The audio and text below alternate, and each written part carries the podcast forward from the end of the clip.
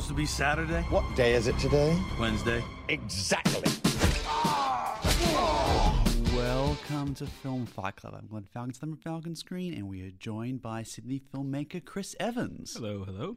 And not by Virat Nehru this week. Virat Nehru is in Melbourne, where we soon be joining him. He is covering the Indian Film Festival of Melbourne. As he has alluded to, Shahrukh Khan is in town, and we know if you could see Virat now, he would be very, very happy, very excited. He's going to tell us all about it next week. Yeah, he's also covering some of the Melbourne International Film Festival.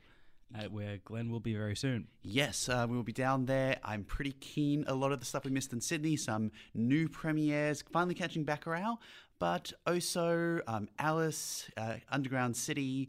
There's quite a few, Curse, quite a few very keen for. But we're not covering the Melbourne Film Festival this week. We're covering uh, maybe one of the biggest releases of this, probably the biggest release this month if we don't include yeah. Hobbs and Shaw. But probably the most anticipated release of this month, let's be fair. Yeah, Quentin Tarantino's Once Upon a Time in Hollywood, and we're also covering Midsommar. Yeah, two of the major American films of the year. So we'll be covering Midsommar later in the episode, which is out now. But first, we're going to be covering Once Upon a Time in Hollywood, which is in cinemas tomorrow. It is starring Leonardo DiCaprio as Rick Dalton, an aging, you know, TV cowboy in the style of Rawhide or Bonanza, and his best and only friend and driver and stuntman Cliff Booth, played by Brad Pitt. We follow them through days and periods in Hollywood, in 19th period Hollywood in 1969, and ancillary matters that go on around them, including that of the lives of their neighbors, one of whom is Sharon Tate. Looming over this film is the specter of the real life shocking Tate and Bianca excuse me, Tate LaBianca murders, and we also follow a number of other prominent figures. Some uh, it's it's implied made up, but some real. Uh, we meet Bruce Lee in this film, and a few others. We follow Rick and Cliff and others wandering around the Hollywood Hills and the Going quintessential, yeah, quintessential Hollywood of 50, 50 years ago. 50 years ago. It's, this has been very anticipated. It premiered, had its world premiere at Cannes and an Australian premiere at MIFF. Yeah, it was uh, at Cannes. It played 25 years to the day after Pulp Fiction premiered. And he rushed to get it done. They might have had a slightly different version from what Yeah. we saw. Um, it is a the final cut is two hours forty one minutes. It's one of Tarantino's longest. Not quite as long as Hateful Eight, I don't think. Thank God. No, actually, I, I could have uh, gone longer in this film, whereas Hateful Eight was really, really pushing it. But I suspect Glenn might disagree with me on that. I do. Uh, we have quite divergent views on this film. Um, so we're going to talk about how we felt about it, then fight a little, and move on to Midsommar. And I think Chris, you're first. Okay. Um, I was really, really charmed by this film. But uh, I, I'm I'm already looking at Glenn's. Oh, no, I, I'm gearing up, gearing up, just like sitting in the corner here, just like ready to go. yeah, no, I, I was really, really charmed by this film. It ta- has a kind of loose structure.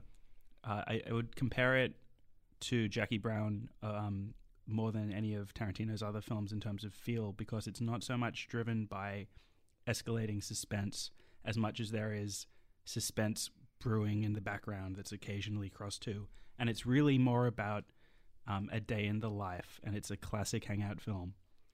I think, as opposed to really um, trying to bring you into, uh, as like I was saying before, a, a really hooky kind of plot line.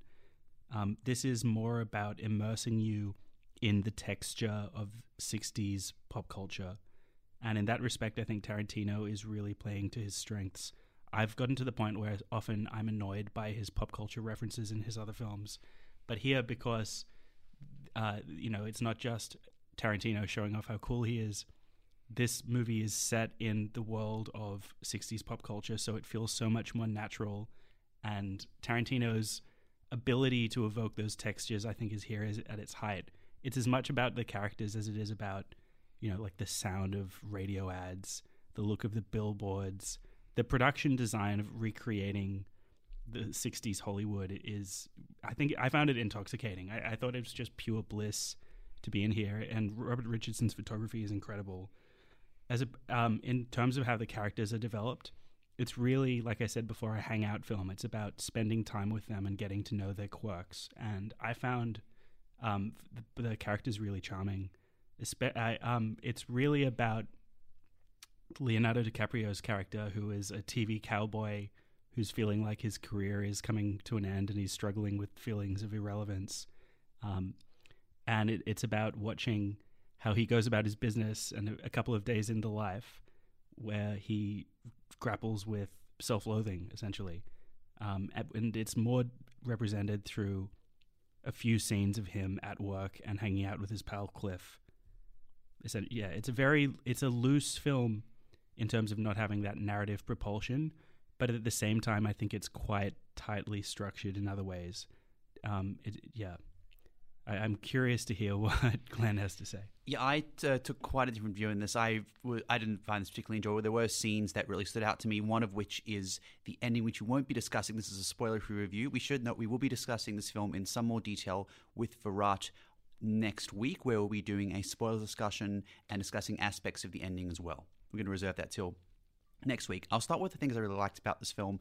It's one of my very favorite Brad Pitt performances. He gets a lot of time to go into a particularly interesting character, a more a plaintive character compared to what he's used to. And I'd actually be surprised if he didn't merit an Oscar no- uh, Oscar nomination for this, a Best Actor nomination, not a Best Supporting Actor nomination. Car- category fraud has happened before and probably will happen again. Um, I, I thought he was completely charming in this role.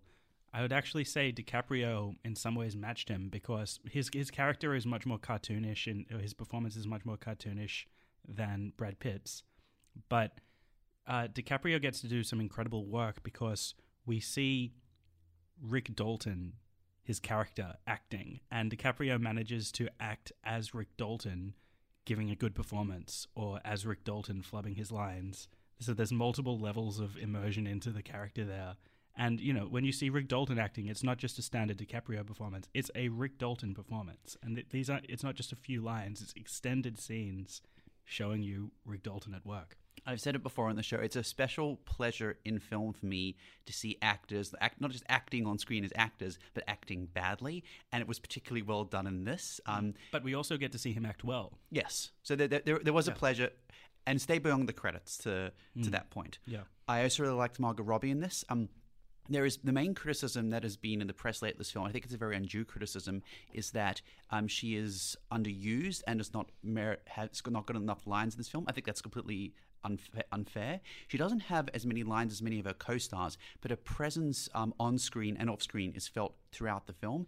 And her, whether it be her going up to movie theater and smiling and gushing as she goes into one of her films, or dancing at one of the various parties she goes to, it has as much of an impact as one of Rick Dalton's monologues. So I think um, she wasn't shortchanged in this. I really appreciated their performance. I thought it was a fantastic performance too. I think it speaks to though the, uh, this criticism what Tarantino's trying to do with her character. I think that she was more a symbolic kind of presence, um, representing a kind of an innocence that's been lost. Uh, this is above all a really romantic view, um, and I, I think that that's what he's going for. This romanticized, idealized symbol. And a lot of the time, rather than hearing her talk, we're hearing other characters talk about her. So I think there's been clearly a an in- intention to keep her more in the background as a kind of symbol that, as opposed to making her really you know engaged with the drama. I think that's intentional whether people think um, that have take issue with that or, or view it as sexist i'm not sure. Um, we could get into And- whether this film is sexist in great depth actually Which is later on an aspect of the discussion I want to come to. Yeah, um, me too. I remember a couple of years ago when Charles Manson died, a number of papers ran an obituary of Sharon Tate as opposed to Charles Manson. I thought that was very shrewd. I thought it was very elegant. And I think this film follows in that spirit. We're seeing a life not just that was lived lively when she was alive, but a life that could very life that would very well have gone on to live many more vibrant, fruitful years. And there is something incredibly touching and romantic about not just Robbie's portrayal, but um, Tarantino's depiction thereof. there's one little moment where there's there's an extended scene where we see Margot Robbie watching herself on a cinema screen. It's very charming. yeah, but in the way um Which did happen, which was, Yeah. I think, how she spent. right, a lot of the the details about Margot Robbie and Sharon Tate in this film are, are very uh, accurate to the facts, as I understand it. But there's a moment that we see her walking in afternoon sunlight towards the the cinema, and the camera kind of pans down to look at her, you know, her feet and her legs walking across, and her shadow cast in the background, and the golden sunlight. And I, I, it really hit me. I thought this is this is so romantic, You know, the, it's sort of like wow, it like the Tarantino and the camera is saying like wow, remember this age when this beautiful woman walked on this ground, and the light was shining.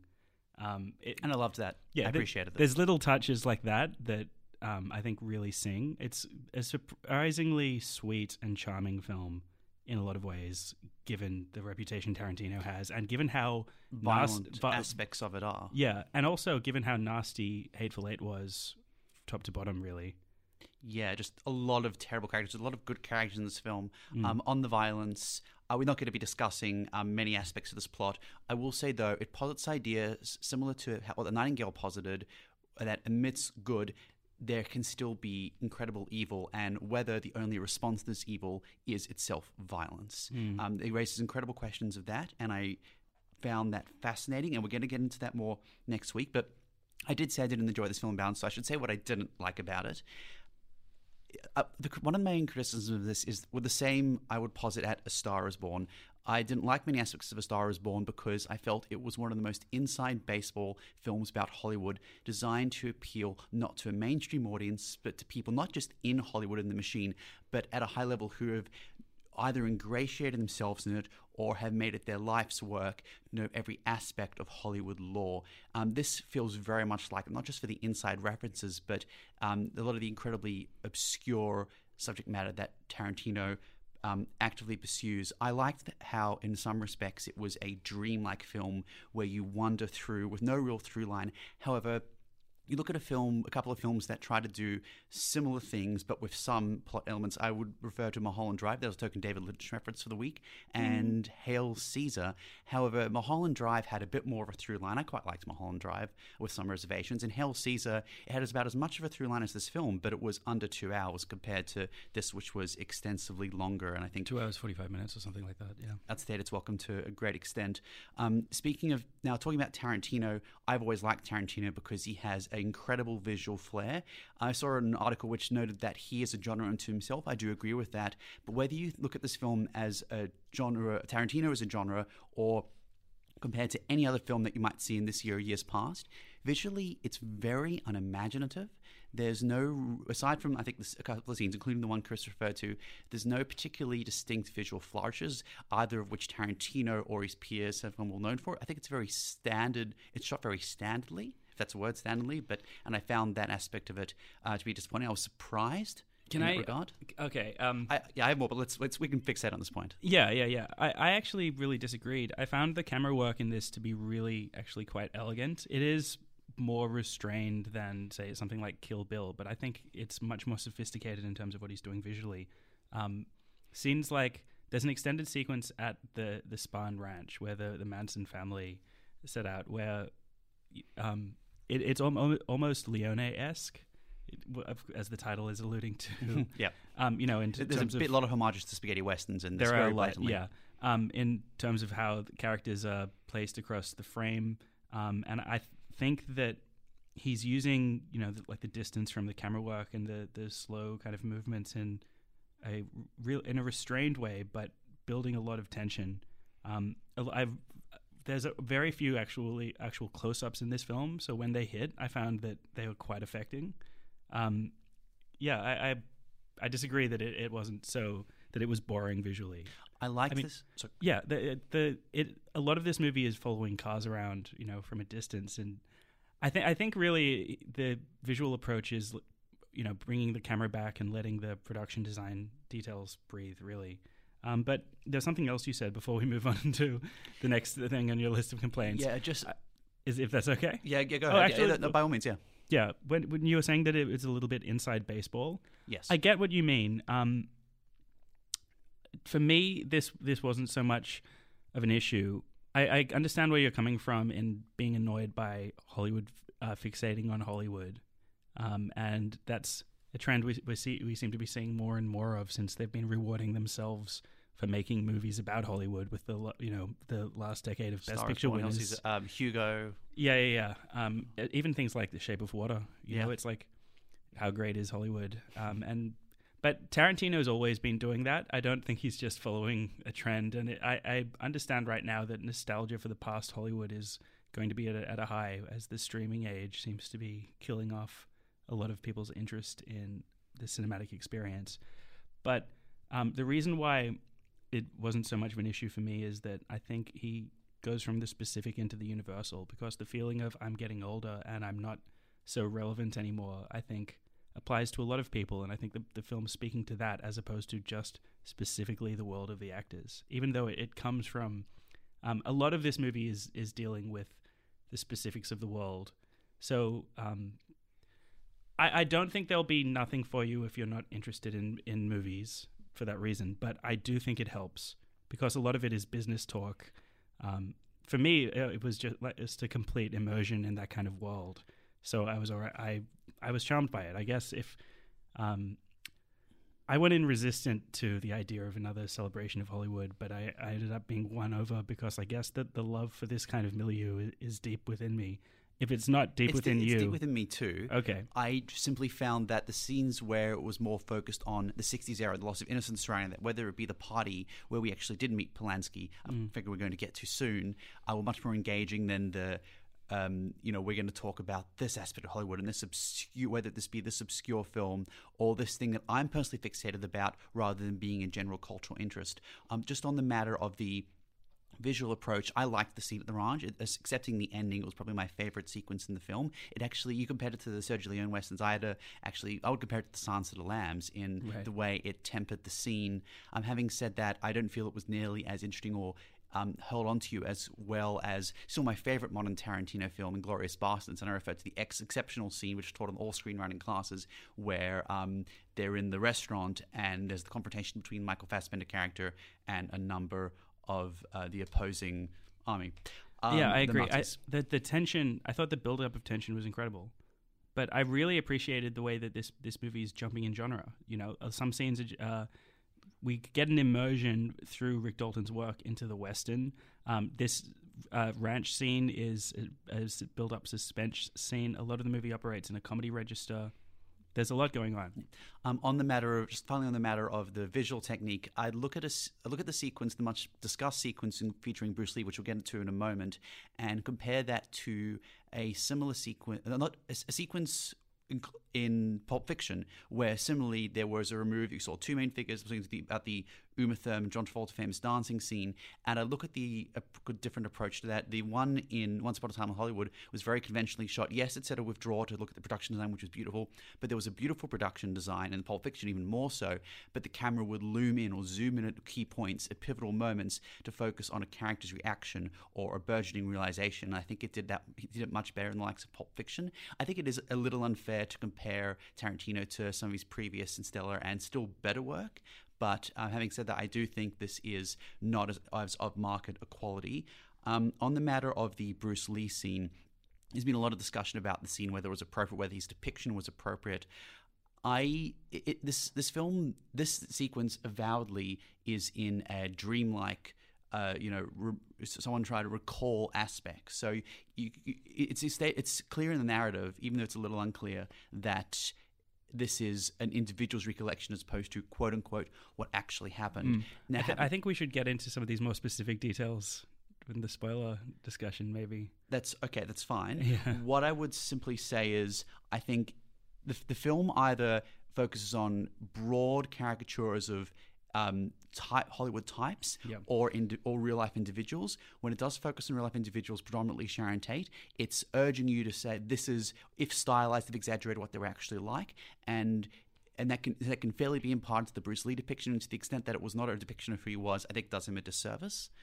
Um, I think on the matter of, um, we talked about the. There's been a lot of discussion as to whether Tarantino is sexist, or whether this film is sexist. I think this film is very cognizant of the Me Too movement. It poses a lot of questions rather than posing a lot of answers about the Me Too movement. And I would specifically note. Um, Look, there, there's a, a an aspect of the backstory of Brad Pitt's character. Again, we'll get to this next week, but um, for me, the film would be better off without it. It sat strangely with me, and it definitely seems to relate to the Me Too movement, but it seems to do so in a in a kind of smug way. Um, and it, it I, f- I felt felt like Tarantino's miscalculated because he's added an element of um, potentially an element of misogyny. And once it once that idea lodges itself in, in your head, you're way less likely to give him a pass on other aspects of the film. And I I- think there was a big miscalculation. I, yeah, I, I think it's more simply that he was wanting to put ideas forward rather than say, this is where I stand on this either way. Notably, this is the first film he's done in a very long time without the collaboration of Harvey Weinstein. And also, I note two figures in history have been controversial for extremely different reasons Roman Polanski and Charles Manson, while they figure very prominently in the story, have about share about a minute's screen time between them. Yeah. Um, And I think that's very deliberate for the reasons I've stated. Well, I think some people I've seen some people say, "Oh, well, uh, Rick Dalton idolizes Roman Polanski. How can you just mention that and not mention his his uh, sex scandal?" Obviously, this film is set before the sex scandal, but I think not mentioning it is is very much the point. The idea of this film, which the title is getting at, is a fairy tale and a wish to go back to what Tarantino is imagining, at least, as a pre Loss of Innocence moment. It's like, couldn't wouldn't it be great to forget, you know, go back to 1969 and, and think of Roman Polanski just as like the great director of Rosemary's Baby instead of thinking of him as a pedophile rapist. which is surely what um, a lot what is weighed heavily on the minds of a lot of Hollywood. We're going to be talking about this in much more detail and in spoiler discussion next week with Virat Nehru. And Once Upon a Time in Hollywood, though, is in cinemas from tomorrow. We're looking forward to continuing talking about what is There's a- sure to be a much debated There's movie. a lot to say about this film. And we'll be back in a moment, speaking all things Midsommar. Stay tuned. Have you ever seen a traditional Japanese kite? Bring out your inner child with the colourful, intricate kites at Edo in the Sky, an exhibition featuring 32 traditional Japanese kites handcrafted by internationally known kite master Mikio Toki. On display from July 10 to October 12 at the Japan Foundation, Sydney. Visit jpf.org.au for more details. The Japan Foundation Sydney sponsors 2SER. Join us at UTS Open Day on Saturday, August 31st, and discover what it's like to study at Australia's number one young university. Explore your future campus, learn more about our wide range of course options, and discuss how to manage your uni application. UTS Open Day, Saturday, August 31st. Register now at openday.uts.edu.au. 2SER sponsors. And welcome back to Film Fight Club. We are talking Midsommar, the new film from Hereditary director Ari Aster, which is in cinemas now, only his second feature film. It is starring Florence Pugh of Lady Macbeth, The Commuter, um, the Robert the Bruce films that came out on Netflix about a year ago, and Jack Reynor of Transformers fame, William Jackson Harper, who plays Chidi for fans of The Good Place, uh, Will Poulter, who was Sid in Toy Story, and uh, there's a few other prominent actors who I'm missing someone Will Poulter was Sid in Toy Story. well, that's, that's the That's the online, That's the joke. Yeah, okay. He wasn't Sid in Toy Story. He was in Detroit and We're the, Millers, Revenant. and he's great. Yeah. That's probably the best thing in this movie. Um, we, at least the best actor, I should say. This is uh, about a the Florence Pugh character who early in the film suffers a, unimag- a very Huge family tragedy. tragedy, and with her uh, partner of a number of years who uh, they don't have the strongest relationship. It's very strongly depicted at the beginning of the film, and his close group of friends, who aren't the great, also the greatest guys in the world, decide that they are going to go to Sweden with one of their friends uh, to witness this midsummer festival, and they bring uh, Florence Pugh's character comes along. Everyone goes along, and they find themselves in this idyllic, beautiful, crisp Swedish summerscape. However, strange things start to happen. Um, there's a lot of uh, intaking of partaking of substances, and things start to spiral Scary cult things from happen. there. Yes. Um, obviously, this film evokes images of the Wicker Man and other like fare, and we're left in a lot of uh, questioning as to who, what is behind something or what is going on. Yeah, you, you said before that um, that the two uh, leads don't have the strongest relationship. It's it's to be more specific. She leans is leaning upon him for emotional support, and he's. I, it sounds like just about done with the relationship, but lacks the courage to go on with it. So instead, is basically manipulating her. Um, and initially, I found some comedy in this film at just how unpleasant and repellent a character he was And his friends. and his friends, yeah, who are just absolutely awful to our, our lead. And he, when she's going through at a time of incredible emotional upheaval, is basically offering her no support at all.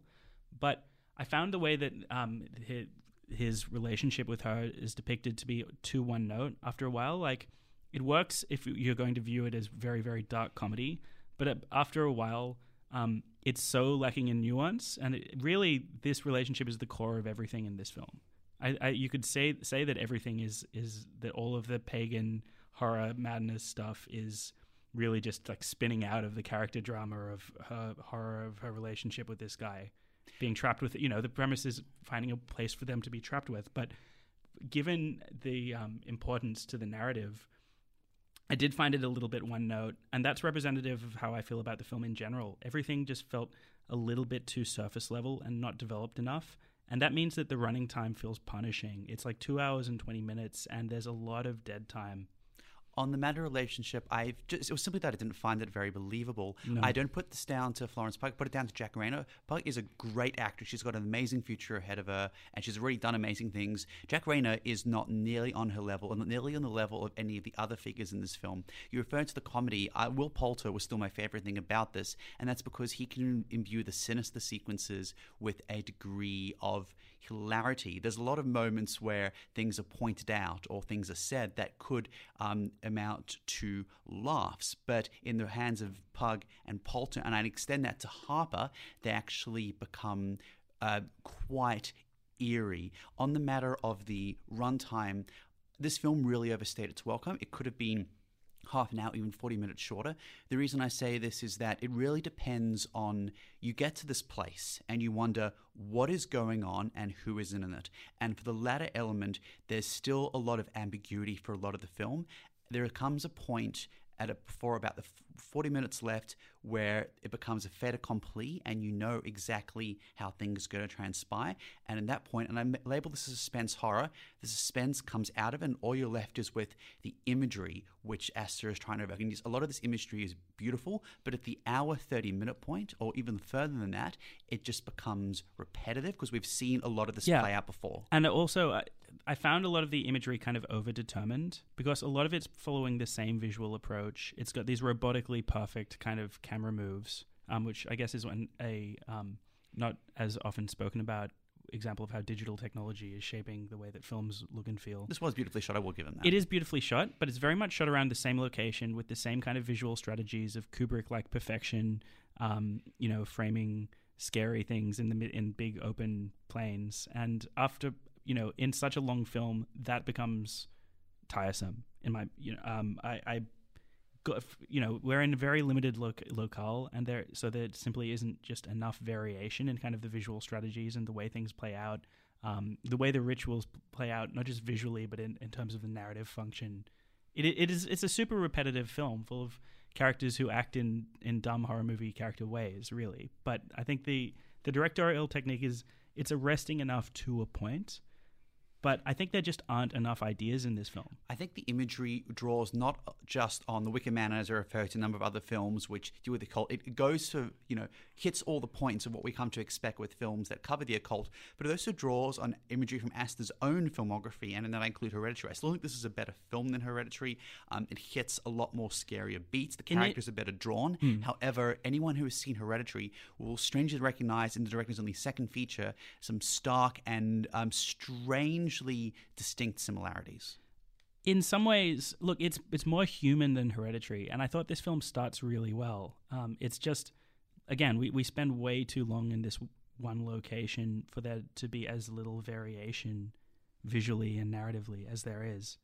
Um, it, I think you know with, with this the current slow cinema movement we're in the middle of when it comes to art films has resulted in people just feeling like they don't need an editor. It's starting to seem like we're seeing way too many of these movies that use slowness and long shots as an excuse to allow a movie to go on. You know, um, to there's the belief that tension will magically be invested into the proceedings.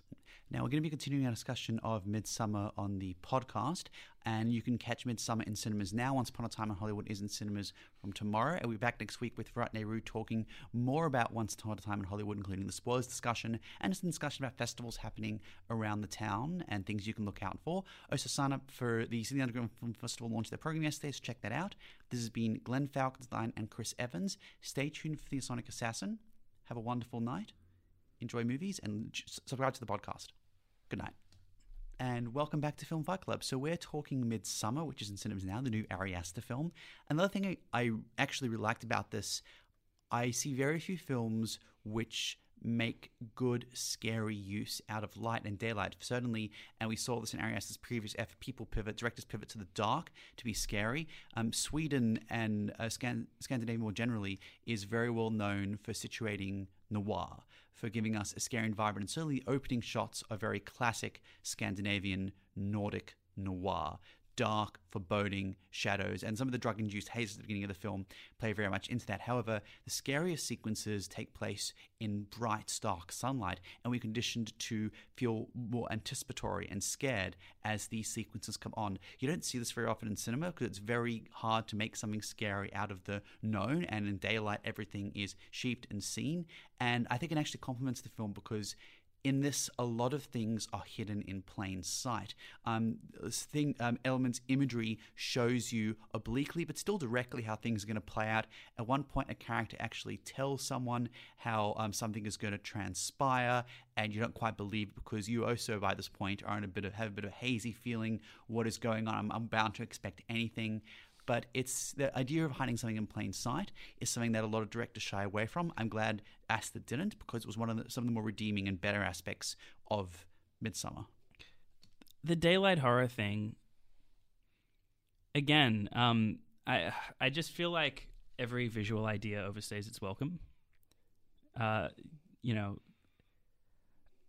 there's something creepy I, It- I it's- disagree it was overdone. yeah there's something creepy it's it's creepy that the the light's shining on it and it's right there in the middle of the frame look at my kubrick shots yeah it's okay I do think he used it way too much.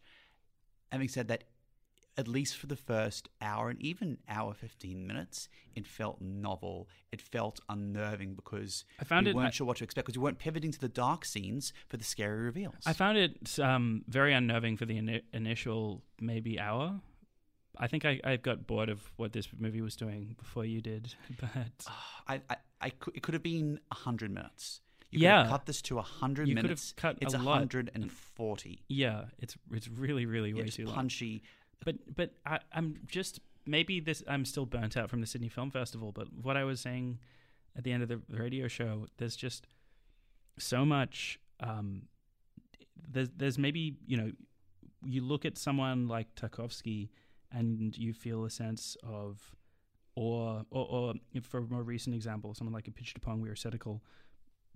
You know, there's a sense of awe um, or of, of transcendence um, deep thought coming in from prolonging the length of a shot.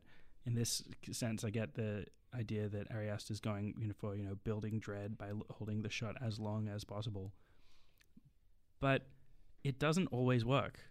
It usually doesn't work these days. It seems um, there's the expectation that um, it, that you replicate those kind of stylistic strategies and the magic just happens. But it show it, the all of the overlong, overly padded out art films we're seeing at the moment really just illustrate how much is really going on under the surface that can't just be directly transposed um, in order to make those films work. It's not as simple as just not cutting. You know, um, you need you need to really really work at the atmosphere, and I think inexperienced directors probably shouldn't be working so much in this um, kind of territory. It, it's very difficult to have something so powerful that the audience is is interested in the absence of more traditional, uh, you know, more traditional ways of keeping the audience's attention. Basically, if, think back to the art house films of the past. If we obviously slow slow cinema's been with us for decades, but what happened to someone like like Tom Tykwer? Like you know, Run Lola Run was a sensation at at art cinemas when it, it came out, and that movie is really fast. Why is no one experimenting with speed anymore? Why does everything have to be slow? Anyway, that's my rant. I actually liked the slow sequences at the beginning of the film before they got to Sweden. I did too. I'm not- much more than the uh, extended sequences later in the film because at this point it's much more high tension. Uh, you expect action to transpire, Mm. and the directorial style should have complemented that. Yeah, the the opening of the film is actually really extraordinary.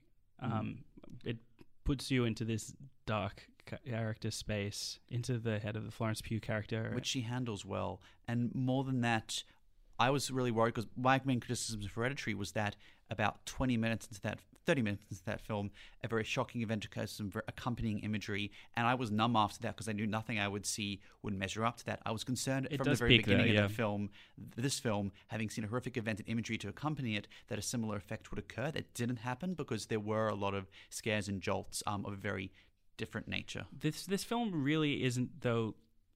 It is. It's definitely a horror film, but Horror suspense. I'd say it's more suspense genre than Yeah. a horror genre. Yeah, I agree with that. It it's not really putting you. You know, it's not really. Um, uh, I'm all over the place today. Hey, look, it's okay. Full disclosure: we just saw this. We just walked out of it. so my thoughts are still weaving themselves together in my. we should have mentioned that. We I, I do enjoy those reviews. We literally just we We walked came- across we- in Palace Central yeah. at a talking about Yeah, we, we just saw the movie across the road from this studio. so no notes, no reflection. yeah, but um, it, it isn't that scary. It's not a jump scare movie. It's not trying to No, be a it's jump not a scare jump movie. scare At movie. a couple of points, it is. Yeah, it's going more for, um, as Glenn said, suspense building, kind of horror. But even by that measure, a lot of the time I didn't find it that scary. Uh, uh, but I guess this goes back down to more of the, the whether I found the approach effective um, than the. Um, it's it's just too predictable to be that scary. I think it becomes predictable in the final act. The final Yeah. act, there's no suspense I mean, because you know what's going to Look, happen. this movie is it, what happens in this movie is exactly what everyone expects to happen going in. So, with that kind of narrative, you need to find more ways to throw the audience off, more ways to complicate, you know, more little, little moments of drama to, you know, so that with our suspension of disbelief, we can think for a moment maybe things won't go the way we all expect them to. But Ari Aster, at, at a certain point, stops caring to do that. It's, it's very straight down the line, and the the surprise is more in the exploration of th- this alien kind of Swedish um, midsummer cultural tradition. Some of which uh, imagery people will be familiar with, some of which you may not. But if you've seen any films that profess to cover the occult, um, certainly it will resonate. A film that we reviewed last year that is spectacularly interesting to compare this to because, well, I didn't like this film as much. I think it dealt with the action better and covers so many of the similar beats, and that is Alex Garland's Annihilation. It deals with another character who, at the very beginning, suffers a very horrific family event, and then it goes It's from- surprisingly coincident. Uh, there's some quite coincidental, I think. maybe coincidental, but Maybe um, not. maybe not. But they are in the regular environment. They go into a surreal green flower-filled environment with a number of other foreigners, and a lot of the imagery. I don't want to ruin anything about either film. There's a lot of the imagery, imagery. is similar, and the conclusion, in some respects, even thematically, is very similar. I don't believe it was nece- uh, I don't believe it was necessarily intentional. It's just I would note while I didn't enjoy that film as a drama as such. I feel the action beats, it wasn't predictable, and the ending, certainly in terms of Annihilation, while thus going to very distinct territory, wasn't predictable, and I'll give it that. Um, further on this movie, it's, I mean, so much of it comes down to that the, you really, he really focuses on Reynor for so much of the emotional impact, particularly when it comes to um, the second half of the film. And he's just, I don't feel, and he's as up to scratch as a lot of the others. Um, Poulter, Harper, they're great. Pug, um, she was she, she she was superb in this. I I feel it could have used an editor. It could have used someone to just cut a whole. uh, So that, that's unfair. That's not fair. It should have. It could have used more editing. It could have used someone to cut a whole stretch out of this. Yeah. Um, ag- again, I, I think we've just bred a kind of lack of discipline. Thinking more about it, it, it's Pug, right? I've been saying it wrong the whole Um, time. Oh, I, or is it Pew? I'm going to look this up quickly. I apologize if we've been mispronouncing it. yeah. Okay. So I, I think what I, when I said before that the relationship between her character and Jack Reynor's character is really the the core of everything. You can view this film as um, really using this alien uh, space where they're surrounded by a, a, weird culture and awful things seem to be happening for no reason, as an, a metaphor for and an extension of the mental space of this woman who's grieving and feels like she doesn't have any support. On and on that level, it's it's interesting. I did find some of the um, the rituals interesting initially, uh, and I admire the approach for at least trying to give us something a little different.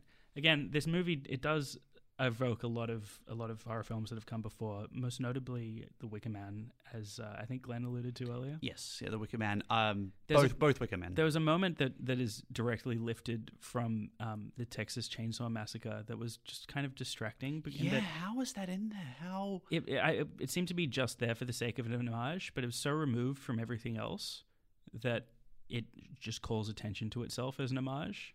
Hmm. And yeah, it t- takes away from this, this film, you know, working on that level of serving to illustrate someone's uh, tr- mentally disturbed headspace when suddenly we're just shout out to my fave horror films. Yeah, from from thirty years, forty years ago. Yeah, wh- which Hereditary was just full of as well. Yes. Moments. Oh, but that was much more blatant in terms of it's ripping off the ex like, uh, homages to the The Exorcist. The Exorcist, and Rosemary's, Rosemary's Baby. Baby. Yeah, I, I think, um, yeah, I, I think this was more of its own thing Mm. than those films, and probably the most affecting kind of um, grote- and the most grotesque horror-ish scene in this. Uh, maybe it has been. It, it's not. A, it's strikingly original, but uh, I could see the way it was going to go. But the imagery and the way it plays out felt at least somewhat fresh to me. Are you talking about a scene in the hut? I'm talking about a scene on cl- with cliffs. Okay. Um, I want to talk about that sequence in a moment. I just, I'm just going to read this hilarious tweet from Florence Pugh, uh, who was asked, "How do you pronounce it?" And she responds, "Like if you were pretending to have a shootout, you make all the noises yourself." Pew pew pew. Yes. So Florence Pugh. Well Okay. done. um, on the sequence with the cliff, I really liked the sequence. I think it was one of the better ones in the film. I would be, and I would be interested to hear what viewers think of this. I came out of this there's a, I think a reasonable interpretation that this film is playing fast and loose with ideas of time and um, especially in the in the summerscape that we're in. And I would note, um, Should re- we should we go spoilers? um, I guess we can. Okay, We've gone this far We've gone in. this far. We'll- if you don't want to hear the movie spoiled, there's one more point I do want to bring up before we go into Cool. spoilers. All right. And that is very simply that I've talked about on the show frus- with great frustration how in modern horror directors don't fit in the advent of mobile communication to mobile phones. I think this film actually handled it really well by not bringing it up at all. I think it was enough to leave it to the audience that we know. I just spent uh, January in Sweden, and I know for a fact that there are rural areas where your phone just does not work. And I think it was enough to assume that you're in this Woodford type out there space in the middle of the hills. And it was okay just to assume, yeah, we don't need to mention it. People know there's no internet, the phones don't work, there's no electricity. We're just going to believe it, and that's fine. And I appreciated his approach. And I think, again, an elegant approach to this. although, and there are other aspects where the um, whether or not modern technology fits into this can be a little bit confusing. So, Spoilers? time for spoilers. Right. If you haven't seen Midsommar, that's it for us, and we'll see you next week. If you have, here we Um, go. Here we go. Here we are. Spoilers for Midsommar. Herein. Okay. So the sequence with the cliffs it involves a, um, a people who reach the age of seventy-two. Yeah. Um, which is the end of the life cycle, throwing them off, throwing themselves off a cliff onto a rock face. In the event they do not die as a result of this, they are bludgeoned to death very graphically. And these sequences are shown incredibly graphically by Ari that We see Yep. faces and skulls be smashed in by giant mallets. Yeah, very, well, it's very confronting. Before that, we see someone's face gets just smashed on the rock, and they, you know, they put their. We see the body bounce, and they they suddenly they have no face. Yeah, if, if, you want to uh, think of that, Pretty se- gross. Think of the Hans Gruber's death in Die Hard, where you see no no noise and you just feel him drop. You hear the pop pop when he hits the floor, except you see it happen. You see him them hit the floor, and just Or- one or like unbroken still shot Dredd. falling. Dredd. Yeah, yeah. Did you see? You see Dredd? yes, yes, ex- yes, exactly. Dredd. Yes, Yep. like underrated movie. Yeah, it's actually actually a lot of fun.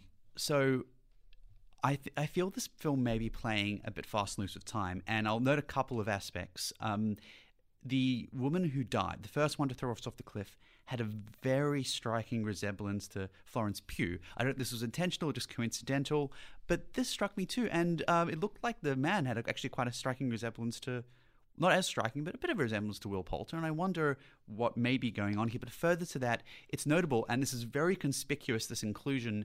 Um, the Swedish friend who brings them all over, he notes that his parents died when he was very young in a fire and that we're the same and we're very like each other. It's noted throughout the film that Florence Pugh's presence, her character's presence, is essential to this once in 90 year ritual.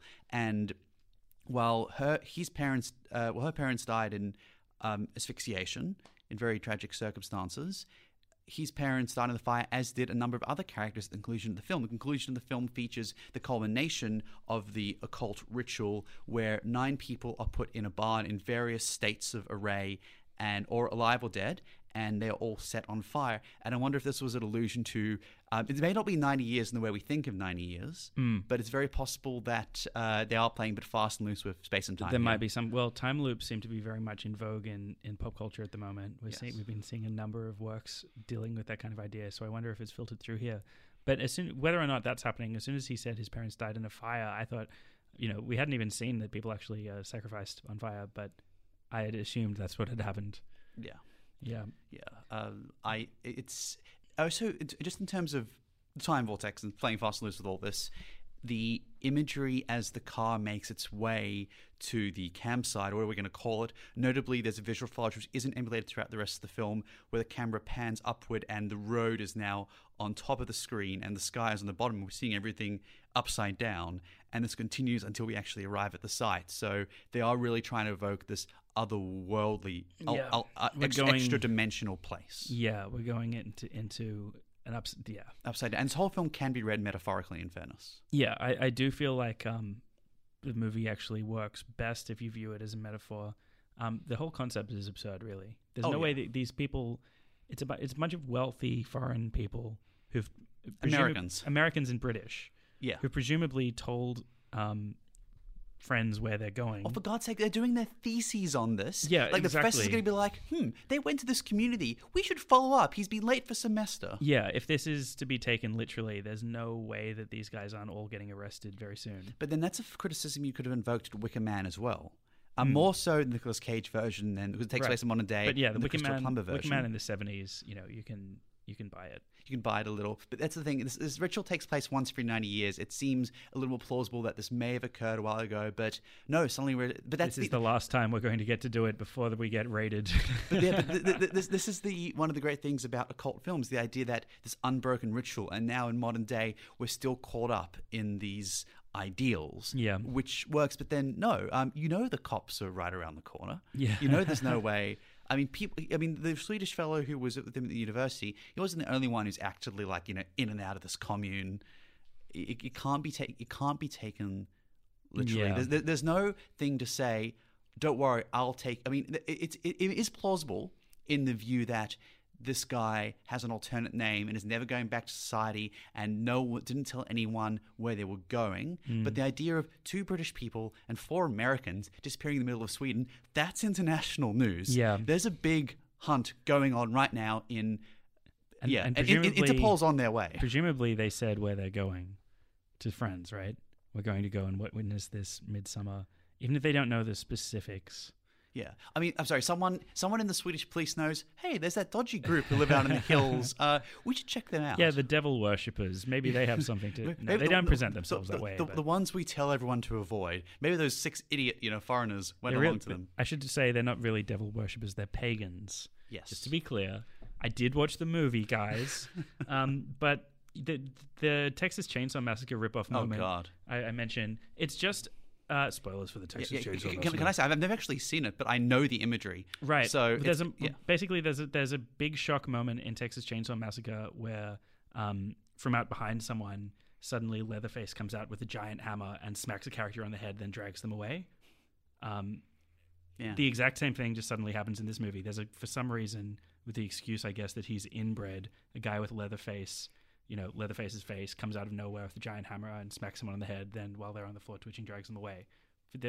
And direct to the person like looking pretty much identical to the big bad of Texas Chainsaw Massacre. what was the point of throwing in such a direct homage other than to break the spell of this otherworldly place? Yeah, it reminds me of, um, for those who had, did see Judy and Punch, the very uh, blatant 6th, 17th century reference to Gladiator where they spell out the entire speech. It's just, oh, Right. we're in the real world Exactly. now. You've you've killed and this kind of thing can work in like a Quentin Tarantino movie because the whole the, there's this kind of ironic, uh, you know, we are living in a world of movie references feeling going through the whole thing. But when that kind of thing just intrudes into something that's otherwise meant to cast a spell on you, then it, it just doesn't work at all. but of just a, as a, an aside before we move on, as to Ari Aster's skills as a horror director, the um the Texas Chainsaw scene where the exact same thing happens with the exact with almost identical imagery is way scarier and more shocking than the one in Midsommar. That, that's a film from um, you know almost 45 years ago. The, I, I just feel it's too much in this is overdetermined and predictable. You can feel when the scares are coming, so it it just doesn't really work. Yeah. Um, Anyway. On the matter of the imagery, the sequence in the hut. Let's talk about that. The shocking sequence where a character implicitly alive has his lungs and other bodily organs Yep. strung out, um, reminding me of some of the more disgusting sequences in Hannibal, which was at least for its first, at least for some stretches, an excellent show. Um, a lot of the imagery takes from obviously ideas of what interpretations of what pagan folklore is. Um, the bear, I appreciate this may be a pretty standard part of it, but when I saw the bear, it made me think of Wicker Man, and suddenly I was again taken out of this. Yeah. And, and in fairness, we can't attribute it to the terror. Yes, there was a terrible sequence in Wicker Man where Nicolas Cage as the bear runs around. It's so and goddamn funny. It's, it's, it's hilarious. And That movie is so funny. oh, it's a great, it's a great comedy. yeah, yeah, and had Leelee Sobieski, who was awesome, and doesn't, yeah, hasn't- I don't think I've seen her in anything in quite a bit. Ah, but I, I- I think we're going to give Ari Aster a pass on that because clearly this is some fairly consistent iconography. I liked how.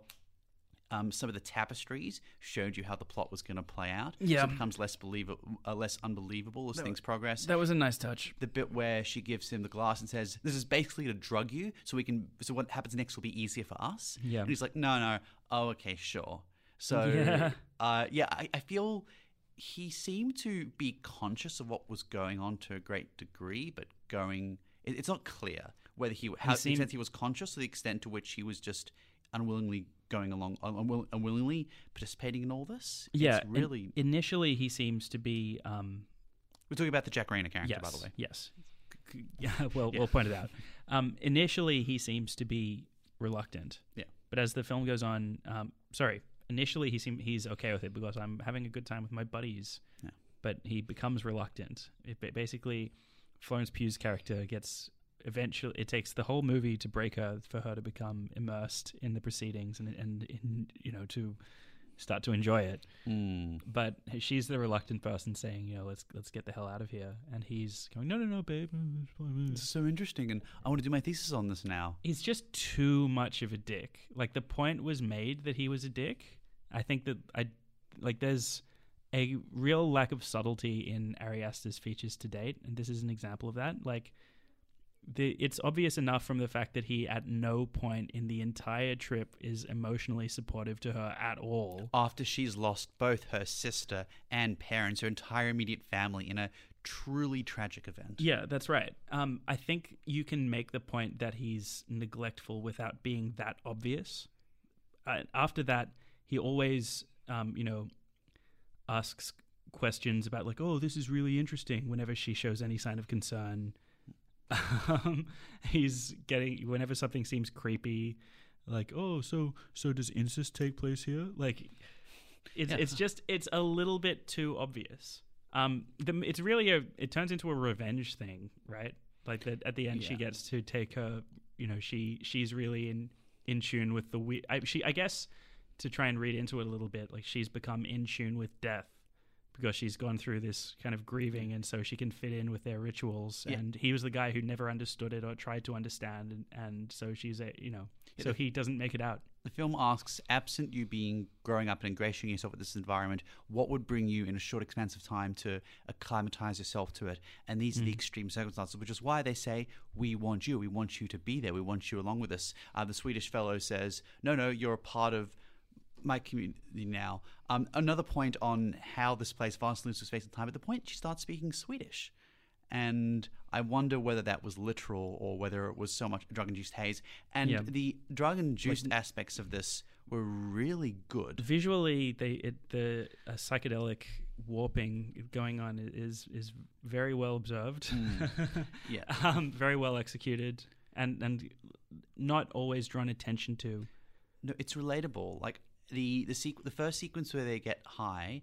Um, Will Poulter's character goes, "Oh wait, it's during the day. What is going What's on? going I'm on?" high." Yeah, yeah, and, yeah. and that's, you know, in that part of the world, the sun stays up very late. That scene was hilarious. Also, Yeah, just and- Will Will Poulter's idiot freaking out. It was extremely, you know, that those sort of sequences happen every day. Yeah. And from there, it gradually escalates to, oh, um, I liked when the flowers started to modulate and the colors started to subtly move. Was some beautiful special effects, actually, where the leaves and the wildlife, oh, wildlife's the wrong word, the, um, just the plants started to just move and undulate and just come here. And you're never quite sure yeah. Um, is everyone on the same level as our protagonist? Is everyone on the same level as the people who found themselves in here? And there, it, it does, however, strike me as strange that the sequence where they refer to at refer to at the cliffs, they don't tell anyone what is about to happen, and that's strange to me because this is a sacred ritual. Surely you would want to forewarn people so they maintain because it's fairly predictable. People who didn't know this was going to happen and never seen anything like this would react It's in the way of they did. it's kind of comical the way it's like, oh Ingmar, Ingmar, you yeah, Nat she should've- Bergman shout out, Ingmar, you you didn't you didn't warn them. Oh, how I'm so sorry. You didn't. You forgot to warn people that someone's face is just about two people's faces are just about to get splattered open. Yeah, you should, you should maybe just mention something. Um, mention not to do anything near the giant tree. It's not entirely. Will Poulter's character takes a piss on it. It's pre- it, it should be Like, it's a on. tree, and I, I appreciate yeah, it's yeah. holy, but that's something you. It's not obvious. It's not obvious. That's like, one of the things you warning. forewarn people. yeah, the things you aren't. Uh, allowed to do here it's, and you know, why weren't they dressed as you know they could have at least said to them here's some regular garb to help you fit in Yeah, And why also- are they always marked out like you guys are the outsiders? That I was wondering why they were never dressed in the the white robes. and they speak. You know what? I hate when films do this. They speak. They they they acknowledge that they can switch between English and Swedish, and there are points where they say, "Oh, we want you to know what we're saying, so we're going to speak English, fine." But they didn't do that the whole time. There are points where they should have been just speaking in Swedish, but for our benefit, fine. They, you could have used subtitles. It's fine. We Yeah, don't mind subtitles. look- subtitles are cool. to give the an idea of the kind of dumb horror movie uh, action, I, I guess the movie is kind of playing, playing fast and loose with reality in the case of one of these examples, but it doesn't always hold up. I'll get to that example now. Um, Will Poulter's character, after who's been freaking out that. Um, no, actually, the more I think about this, the more I don't buy this at all. Even if we're playing fast and loose with, with what is real, Will Poulter's character has been freaking out because after he's desecrated their sacred site, this guy's been giving him a death glare. Right. Um, and and he's Oh. he's saying like, is this like this guy? This guy really hates me. You know, is he going to kill me? And then the next moment, a milkmaid. She's not really a milkmaid. I'm just being smartass. But um, long red hair and a beautiful white dress. And Yeah, yeah. Come with me. yeah, she comes along and says, "Come with me. I will. I will show you." And To he, where? And he I to will where show she. you. Yeah, come with me to where? Yeah, I will show you. Oh, I- I'm just going with her. She's going to show me. Um, if we had used something like, "Oh, he's drugged," to be more suggestible, I could buy that. That, but he moments before he's freaking out, like the, these people hate me. Are they going to kill me? And then he just goes goes with her. And the movie's kind of tried to establish before that he's an idiot, horny dude led led around by his dick. But I still don't buy in that scene that he wouldn't be a little bit. Oh God, can I trust these people? Okay, It's I a little bit. It's a little bit outrageous. Having said that, though, when he slept in for the sequence where the people were throwing themselves to the cliff, his response was, "How did you not wake me?" Which lends Oh, he itself said like of all the things, yeah. you know, you'd let me sleep through. which lends it to the idea that he would just go along with something like this. That oh, Yeah. oh yeah, I'm keen, I'm curious, I'll go. So I, I'm, I think I'm a little less harsh than you on this. But just given the circumstances, you'd think that two people have have vanished, and a guy's staring at you know with kind of weird half-assed excuses about where they went, and a guy is staring daggers at me, and multiple people have seemed angry with me. Oh, just come with me to uh yeah the place. Sure, okay. you know, like it's, but where, it's a bit much. But, but, but at the same time, where else are they going to go? What else are they going to do? They're Yeah. on the transport. They're kind of just Another, another example, Josh's character, Josh, who Before you get onto that, I just Sure. want to point out the guy who's staring at them to get an idea of how this com- comes across, and it's one of the more farcical, comical elements of the film. Think of the neighbor in Game Night just staring at them with the little dog. There are bits where it felt more extreme than need be. Yeah, so Josh, they try and establish that he is studying the um he's doing a PhD on the midsummer traditions, so he has a reason to stay. But I, he was still depicted as the guy who's the the most cued into that something creepy is going on here, and who's no, you know, the camera's telling us that he's noticing things aren't quite right.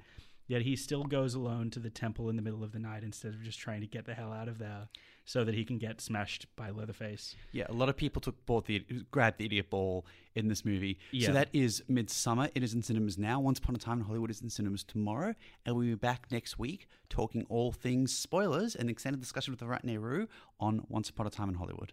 Take care, guys. Take care, guys. Have a good night. Enjoy movies.